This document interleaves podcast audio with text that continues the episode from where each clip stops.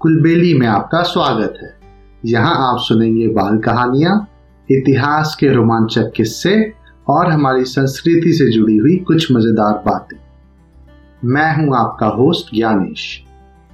आज के एपिसोड में मैं लेके आया हूँ पंचतंत्र की एक शिक्षाप्रद कहानी जिसका नाम है दोस्त की सलाह, फ्रेंड्स एडवाइस। एक धोबी का गधा था। गधे का मालिक धोबी बहुत ही कंजूस और निर्दयी था। गधा दिन भर कपड़े के गट्ठरों को धोने में लगा रहता। गधे का मालिक अपने गधे के लिए चारे का प्रबंध भी नहीं करता था, बस रात को चरने के लिए खुला छोड़ देता था। गधा रात को चारे के लिए निकलता था, लेकिन उसे बहुत मुश्किल से ही कुछ खाने का मिल पाता था, इसलिए वो कमजोर हो गया था। एक रात उस गधे की मुलाकात एक गीदड़ से हुई। गीदड़ ने गधे को देख के उससे पूछा, महाशय आप इतने कमजोर क्यों हैं? गधे ने दुखी स्वर में उसे अपना दुख बताया। उसने बताया कि उसे उसका मालिक खाने के लिए कुछ भी नहीं देता है और रात के अंधेरे में उसे खाने के लिए घास भी नहीं मिलती है। गधे की बात सुन के गीदड़ मुस्कुराया और बोला, तो समझो आपकी भूखमरी के दिन गए। यहाँ पास में ही एक बड़ा सब्जियों का बाग है, वहां तरह तरह की सब्जियां उगती हैं। अभी वहां खीरे, ककड़ियां, तोरी, गाजर, मूली, शलजम, बैगन और साग की बहार है। मैंने बाग तोड़ के उसके अंदर घुसने का गुप्त मार्ग बना रखा है, बस वहां से हर रात अंदर घुसकर छक कर खाता हूँ और सेहत बना रहा हूँ। तुम भी मेरे साथ आया करो, हम दोनों साथ में मिलके खाएंगे। ये सुनकर गधा लार टपकाता हुआ गीदड़ के साथ चल पड़ा। बाग में घुसकर गधे ने महीनों के बाद भरपेट खाना खाया।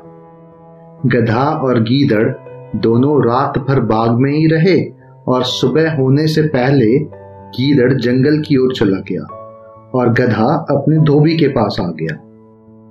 उसके बाद वो दोनों हर रात को एक जगह मिलते, बाग के अंदर जाते, पेट भर के खाना खाते और सुबह वापस अपने अपनी जगह आ जाते।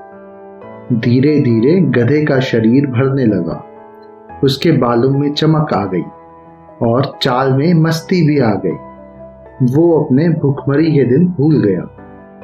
एक रात खूब खाने के बाद गधा झूमने लगा और अपना मुंह ऊपर उठाकर कान फड़फड़ाने लगा। गीदड़ ने चिंतित होकर पूछा, मित्र यह क्या कर रहे हो? तुम्हारी तबीयत तो ठीक है? गधा आंखें बंद करके मस्ती में बोला, मेरा दिल गाने का कर रहा है, अच्छा खाने के बाद गाना चाहिए, मैं सोच रहा हूँ ढैंचू ढैंचू गाऊं। गीदड़ ने तुरंत चेतावनी दी और बोला, ना दोस्त ऐसा मत करो, गाने वाने के चक्कर में बिल्कुल भी मत पड़ो। ये मत बोलो हम चोरी से यहाँ पे अंदर घुसे हैं, तुम्हारे गाना गाने से मुसीबत आ सकती है। गधे ने टेढ़ी नजर से गीदड़ को देखा और बोला, गीदड़ भाई तुम जंगली के जंगली ही हो, तुम्हें संगीत के बारे में कुछ भी नहीं पता।